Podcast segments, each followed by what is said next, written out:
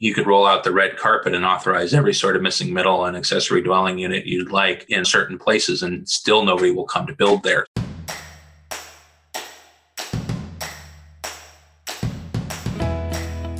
Welcome to the AWC City Voice podcast, where we explore the issues that impact Washington cities. I'm Emma Shepard. At the start of the year, we released the findings of a new publication titled State of the City's Housing Report, which found that Washington cities of every size are grappling with the lack of available affordable housing.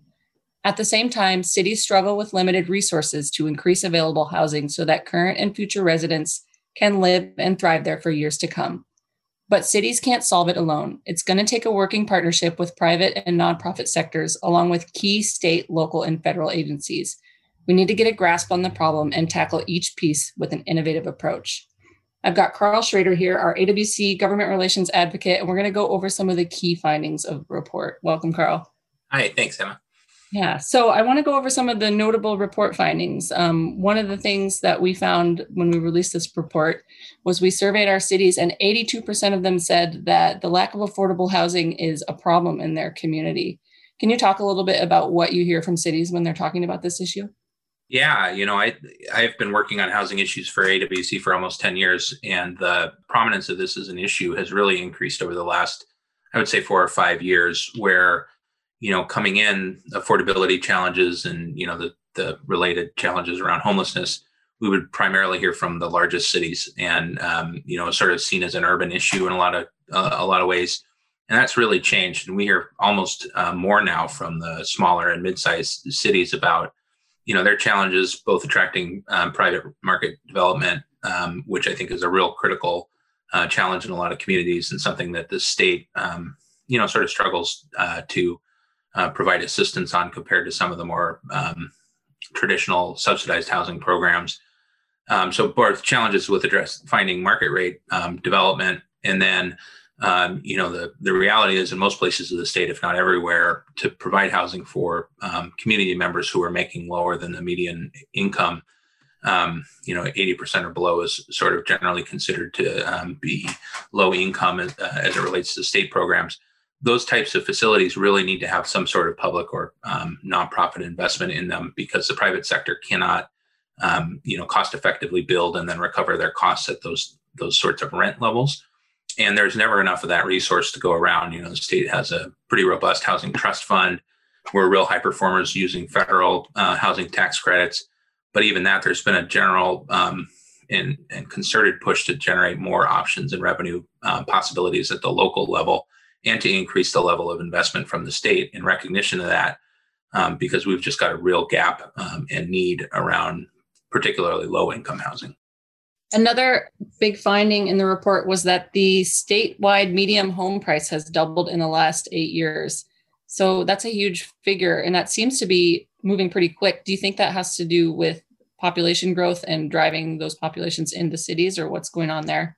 Yeah, you know, there's a, a number of things going on, but the um, yeah, the cost number is pretty, you know, almost un, it's hard to imagine, right? Having doubling in eight years and um, you've seen a similar sort of trend on um, rent levels as well. So the housing affordability challenges in the state, uh, both for homeowners and renters, have been really um, getting even more dire over um, the recent years, and it does seem to be accelerating. I don't have that, you know, uh, documented necessarily, but I think there's a number of things that contribute to that. So on the homeownership side, we are sort of running out of um, easily developable green space um, land in a lot of cities, uh, and that's been the the traditional kind of approach that the building industry has looked to to build single family homes. It's um, simpler and more cost effective for them uh, to have um, sort of unadulterated land as opposed to trying to redevelop already built um, urban environments.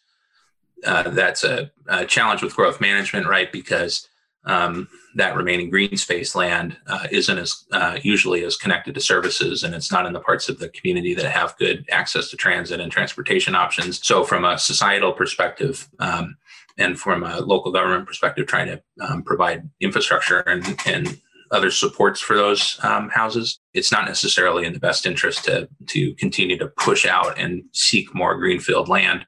But that does make the land that is available more expensive and in some cases the the type of housing development that you can do is more expensive because of that as well. Um, so you have to look at it, um, you know, from a longer time horizon to see those benefits. But from a consumer's point of view, they're seeing these house prices going up and up. On the rental side, we have had really, really low vacancy rates. Um, in the state for several years running now. Um, I think the number that we used in the report was that we're the fourth lowest rent, rental vacancy rate in the whole country, and that we have uh, it's not just a, an urban issue. Actually, the the highest vacancy rate was in King County at five percent, but uh, five point three. But um, you know, some of our uh, more rural counties, Cowlitz, Kittitas, Skagit, Whatcom, they have less than one percent vacancy rates. And there's there's kind of this um, rule of thumb that once your vacancy rates get below five to seven percent, which is sort of considered a natural vacancy rate, you start to see upward pressure on prices. So that's contributing um, directly to rental cost increases. And both of those um, are further challenged by the fact that there's a variety of reasons, but the state is not producing enough housing units uh, to keep up with population growth. Uh, some of the things that we've been facing at the legislative level uh, are folks who sort of believe that city decision making is a primary contributor to that gap um, in housing. And, and, we'll talk more about what we hear from cities in, in terms of that. But, you know, we're like 225,000 units behind in some cases, and that, uh, or on, on some estimates. And if you think about what the level of investment that's going to be needed to build those um, units, that's billions of dollars of private investment that's going to be necessary.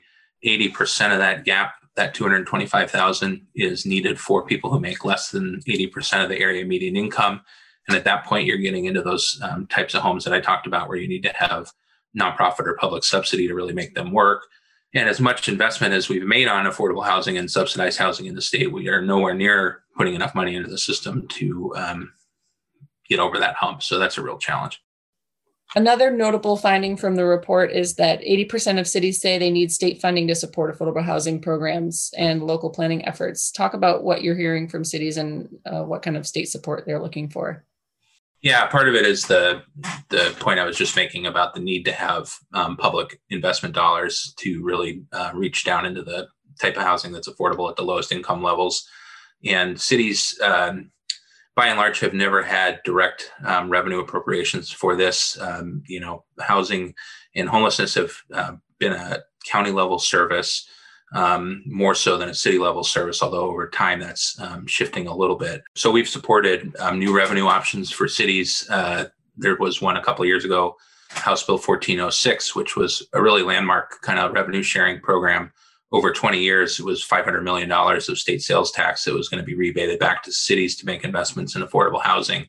Absent that kind of um, partnership with the state, lots of cities are not in a position to um, spend money on uh, affordable housing. Now we do have a, uh, you know growing number who are levying optional revenue sources like um, property tax levies or sales taxes that are dedicated to housing purposes. But it's not uh, you know it's not a historical thing that cities have had as a you know book of business. So that's a kind of an emerging theme. And in terms of local planning you know so much of what we've been hearing especially recently from advocates in the legislature to um, create more housing supply is that you know it's local zoning and land use codes that are contributing to some of those um, underbuilding um, projections that i shared earlier and um, you know, there's some truth to that in some communities. I think it's also really overblown in terms of the lack of interest in cities to uh, make changes that are smart on that front that to help open up housing supply. And we've got you know dozens of examples of cities who are doing really innovative work on that front. Um, but planning is um, hard to get funded at the local level, just as it is hard to get funded at the state level. It's a general fund expense. It's in, in competition with police and fire and other core governmental services you know, it's kind of seen as the f- the first to get cut and the last to get brought back when we have um, recessions um, and the, the COVID related revenue impacts this year um, may play out the same way. But we have planning departments in mid-sized cities who tell me that they're still down staff from the 2008 recessions, um, or those that came after the housing bubble in that time frame. So there's just not uh, as much capacity at the local level to do as much of that work as some people would like. So one of our efforts is to try to build up a better funding direct funding source from the state so that if they want cities to you know tackle new problems or take another look at old problems um, there's a means to support them doing that Let's go over some common misconceptions about affordable housing. The report included several key findings that bust these common myths. So I'm going to state the myth and then I'm going to tell you what the report found and we can kind of go over some of that. So, one of the myths is that housing shortages only affect bigger cities and cities in central Puget Sound. You, t- you sort of talked about this a little bit, but the report found that actually cities all throughout the state in all different population sizes are seeing exceptional growth in the last 10 years. The report includes a chart of the top 20 fastest growing cities, and there's some surprises. Um, there's a few of the well-known high-growth King County cities like Kirkland and Sammamish, but also cities on the east side like Connell, Airway Heights, and Liberty Lake, plus some smaller cities on the west side like Yelm, Ridgefield, and Duvall. So anytime you see a steep increase in the population, the city could face some housing supply concerns for that growth. So how is this growth impacting, and um, and what are you hearing?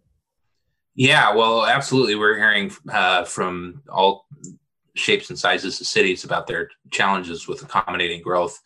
And it's really critical for policymakers and others who are interested in this to understand the really there are very different pressures on these types of communities, um, right? So um, Ridgefield is a good example. They were um, participants with us in a University of Washington Growth Management Act uh, review process over the summer of 2020. And um, the city manager there was talking about you know their efforts to um, encourage multifamily development in a certain area of town and that they were unsuccessful with that for many years until a grocery store um, moved in and was built in that area. And then the market changed for the housing developers and it became more feasible uh, for them to build because they could sell it as having amenities and closeness to things that were important to the people who might live there like grocery stores uh, other example, um, you know, on the other side of um, the issue is is a city like Yelm, which was the fastest growing city in Thurston County, but because they've run into the end of their um, legal water right, they're not able to permit new subdivisions now. And so, in an area where there was um, desire to build and to, to continue to provide housing, another problem was the impediment. Um, Granite Falls in, in Snohomish County is another example where it was one of the most uh, remaining affordable places in Snohomish County that was uh, driving distance of Everett and Seattle and was under a lot of growth pressure there, but they were beginning to run into the end of their capacity in their municipal sewer plant. So what we, you know, have been faced with at the legislative level is a lot of concentration on the really hot real estate markets where you know the various um, vagaries of individual city codes could have you know impact on development potential or the development cost of, of buildings and a feeling like um, those codes were the reason why growth wasn't going as fast as it should. On the other hand we have scores of cities who are not facing that hot real estate market they may have where the codes you could make an argument or you know slowing growth that otherwise would occur. In those cases they really need some other sort of investment or spur or change in local situation to uh, see the development. And they could i used to kind of talk about it like this that you could roll out the red carpet and authorize every sort of missing middle and accessory dwelling unit you'd like in uh, you know certain places and still nobody will come to build there. So if we're going to uh, really tackle this problem holistically and have solutions that are appropriate across the state. We need to have a, a, variety of approaches, and we can't, you know, just get sucked into the shiny object of of one particular solution or another because they're only going to be relevant to certain cities. Another myth that the report uh, busted was that cities aren't doing much to address local housing shortages. So, actually, that's not true. The report found that cities are actively engaged in addressing local housing policies in fact, cities have taken a variety of policy actions between 2019 and 2020 alone, including reviewing development regulations and housing construction fees, and creating housing action plans or authorizing new housing types in single family zones. What are you hearing on this one? Yeah, it's a good question. I, you know, I think uh, really that idea that cities are not doing much to address local housing needs is is really misstated. Um, I think there has been an incredible interest as we've worked on these issues, um, particularly over the last several years, um, to both demonstrate what's already been done, show receptivity to um, new sorts of approaches, um, and and we've really been pushing an incentive-based approach uh, where the state could identify policies that they think are you know critical or worth um, pursuing, and then help provide um, support for cities to adopt those financial support for planning, as we discussed. Um, planning departments in a lot of cities are really crunched and don't have the capacity to even do, um, you know, the minimum right now. So getting them uh, some support to move uh, forward with these code changes is really critical. Um, and we've seen success on that. Uh, House Bill 1923 came out in uh, 2019 and offered um, grants to cities to do code changes. And um, you know, we had seven cities get support for authorizing duplexes on all their corner lots, and seven cities got support to generate form-based codes, which are a little easier to get through the permitting process for a particular development. I don't want to give you numbers on all these, but you know, planned actions around transit centers and expanding authorities around accessory dwelling units and a variety of other things.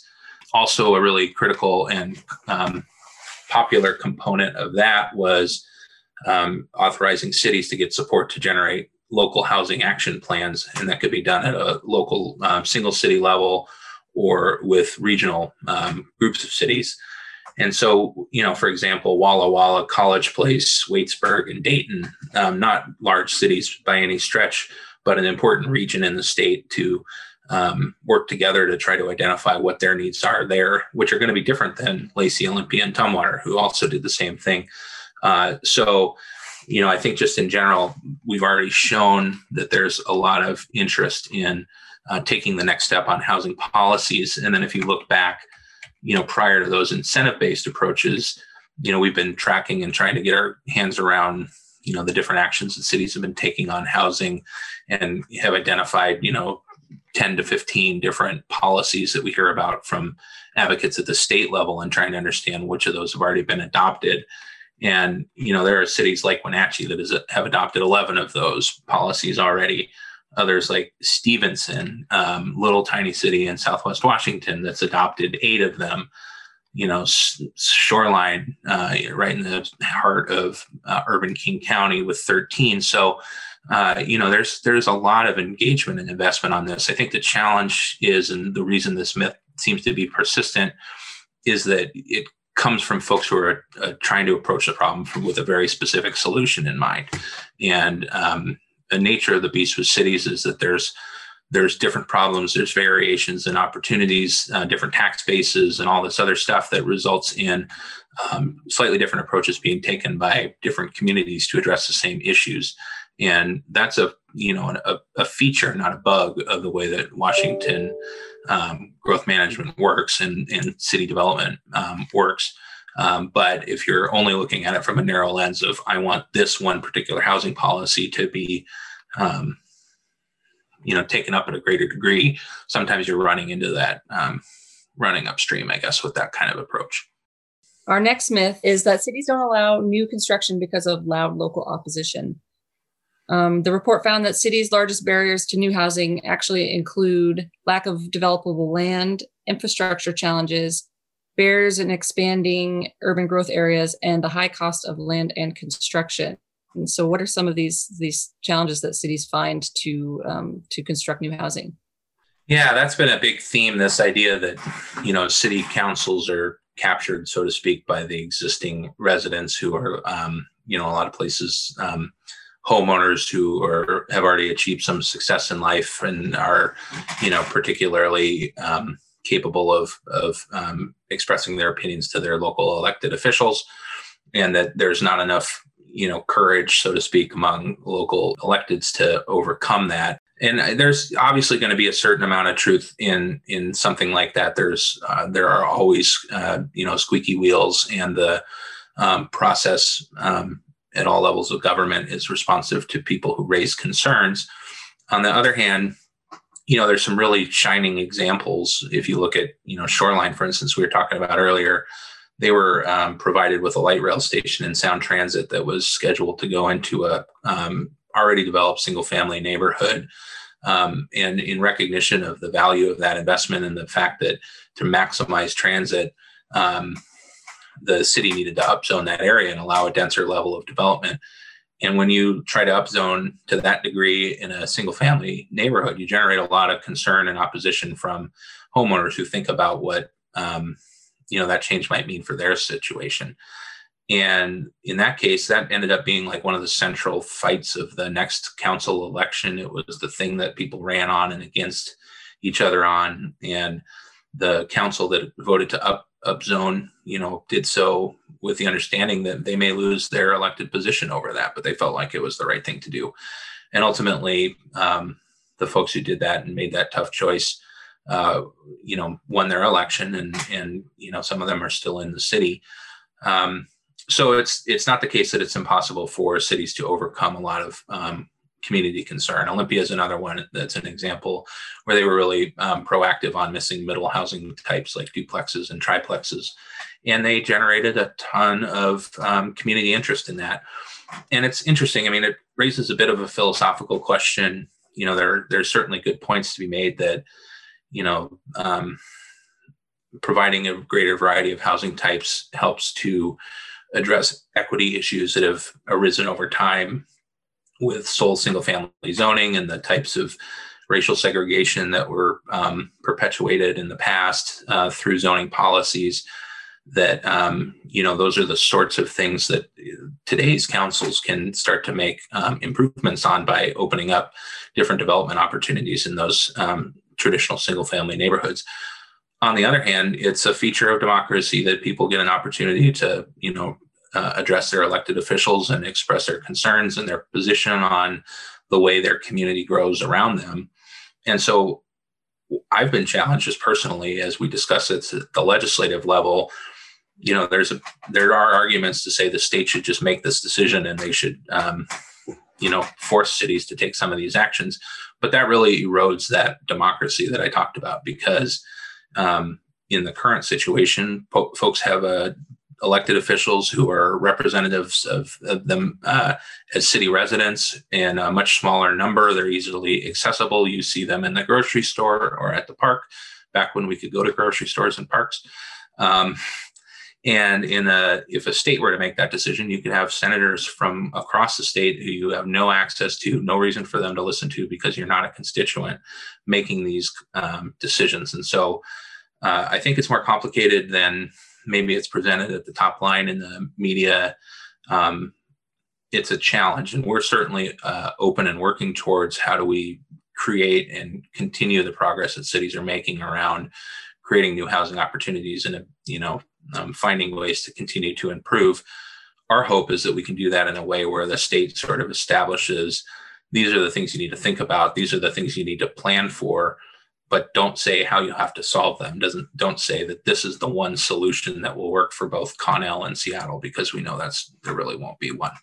Um, and we've seen a uh, you know some success with that. Obviously we were mentioning the programs that have already been created and the number of folks who have uh, cities who have uh, opted into those but we're also seeing a, a, great number of incentive based approaches introduced in the 2021 legislature where um, there's interest in in saying, okay, well, what would it take to help cities get over the decision making hump on some of these things, and rather than mandating it, let's talk about what kind of incentives would look like. So we're excited about that change for sure. Um, and you know, this is a, a important issue, and we really do need to struggle through it. So it's good to see that there's so many different ideas on how to make improvements um, coming forward in Olympia and I know that our cities are going to have an opportunity to shape those and and share their concerns and and which of them they think are most effective or not. So this one's our final myth, not really a myth, more of a clarification, but uh, the myth is affordable housing and low income housing are the same thing, which is not true. The report uh, found that affordable housing is commonly mistaken for low income housing. Um, but actually, housing affordability is just any housing that's considered affordable for its family or occupant when the rent or mortgage payment is not more than 30% of the household income. On the other hand, low income housing is often supported by public and nonprofit subsidies and is deemed affordable based on income levels that are lower than the area's median income. Can you talk a little bit about um, this distinction and, and um, how much do you have to clar- clarify that for people? Yeah, it comes up a, a, decent amount. Really, you know, some of the um, the places where these two similar but unre- you know but different uh, definitions come up is is there's there's always an interest in affordable housing, making sure that there's housing affordable to people so that they don't have to pay more than 30% of their income. Um, and it, where it kind of becomes most challenging is where you're kind of on that line between where the market, because of the type of community and the rents that are available there, and the cost of development and the cost of um, land and all of that, um, it is possible to see naturally created affordable housing with that definition um, uh, created by the private market. In other places, it's just not. And um, so I've taken to trying to use the idea of subsidized housing um, when I'm talking about the the elements of the housing need that need to be supported by public and private subsidies to actually be able to be rented at the level that's affordable to people that make that um, less than 60% of the area median income or 80%. Um, you know, there are lots of places in the state that are trying to focus their efforts on 30% or below of the area median income, which is extremely low income. In some cases, people that are unable to pay any sort of rent. Um, and they need housing too. And if they if we can't figure out how to produce that and um, have it available across the state, that really contributes to the homelessness problems that we have um, because those folks are just not able to, um, you know, go rent a studio. And so they may be crowding into homes with multiple roommates or couch surfing or, or literally living on the streets. Um, so, you know, we look to promote both. We want to see more housing that's um, market driven, if at all possible. Try to um, encourage that to be done at a rental level that's, you know, affordable in this um, in the community without public subsidy. Um, but then we also know that we need to have an enhanced level of support for the more uh, deeper affordability units. All right, thanks for that, Carl. I have one final question for you, and that is what do cities need from the state and other partners, and what can they do to address housing affordability in their communities? Yeah, that's great. Well, um, you know, as someone who works in the legislature, I'll kind of answer it from that direction. But you know, we we need the state to continue to invest in the core programs like the Housing Trust Fund um, to help build more subsidized housing uh, across the state there's been some challenges in making sure that that's equitably distributed and that the rural areas get um, housing developed too, which we certainly need to see and support. Um, we'd like to see the the continuation of of progress in providing local revenue tools and options. And then outside of the revenue side, um, what we ask for is recognition of the differences um, between communities and the different challenges that they face. Um, you know, everywhere is not Seattle. Um, the real estate market is very different everywhere. The cost of land, whether or not um, the building industry workforce is available in, in the community in question. Uh, we hear frequently from places outside of the Puget Sound, for instance, that they believe that their builders just make more money building homes in the Puget Sound region, so they um, travel to work and so cities um, you know will go decades without multifamily development or only have a handful of building permits in a given year. Um, and you know it's important that the state realize that cities are not directly um, building housing. So we're not in control of whether or not that all those different market forces align and allow someone to make a profit building. Um, we have a lot of influence on the means by which they do that and we have decisions that we can make that will make that more or less cost effective for them. But at the end of the day, the private market has to voluntarily come in and build. So the, these punitive approaches, where there's this desire to have accountability on cities to meet specific housing targets, are really really difficult in that um, scenario. So we we need a deeper understanding of these challenges by policymakers and to to think through how you would address them. And on the partner side, you know, we um, we have great relationships with the counties and um, you know the low income housing developers and providers and landlords, um, and all of those groups come at it with their own point of view and their own kind of um, preferred solutions. And we continually ask folks to keep an open mind and find some flexibility. Um, an example being, for instance, um, there's a big push to limit local uh, state investment in, in, housing to the lowest incomes um, because those are most difficult to uh, build. It's um, you know there's a lot of rationale for that, but there are other communities that have more naturally occurring um, low income housing, um, but really f- face a challenge with workforce housing. Um, or there are other communities that have both challenges, but you know, really addressing the sort of teachers and firefighters uh, level of uh, the income spectrum is a real hard uh, thing to deal with. And there are projections out of King County, for instance, that um, you'll see um, very few pockets of, of um, zip codes that are affordable to even that income level um, moving forward in the next 10 or 15 years. So um, we do also ask for flexibility for tools that can address different levels of that need. Um, and we're not always met with warm regards on that point from others who are interested in housing. So that flexibility and the recognition that there's really a lot of different challenges here and that there's not going to be any one solution um, is really critical from all of our partners. Thank you so much, Carl. I really appreciate your expert perspective on this. I think you have a great way of boiling down some technical issues so that it's easy to listen to and understand. So I really appreciate that.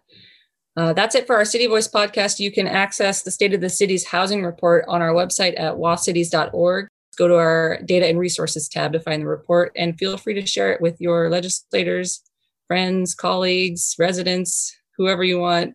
Pass it out freely and let us know what you think. You can drop us a line at the contact us on the website as well.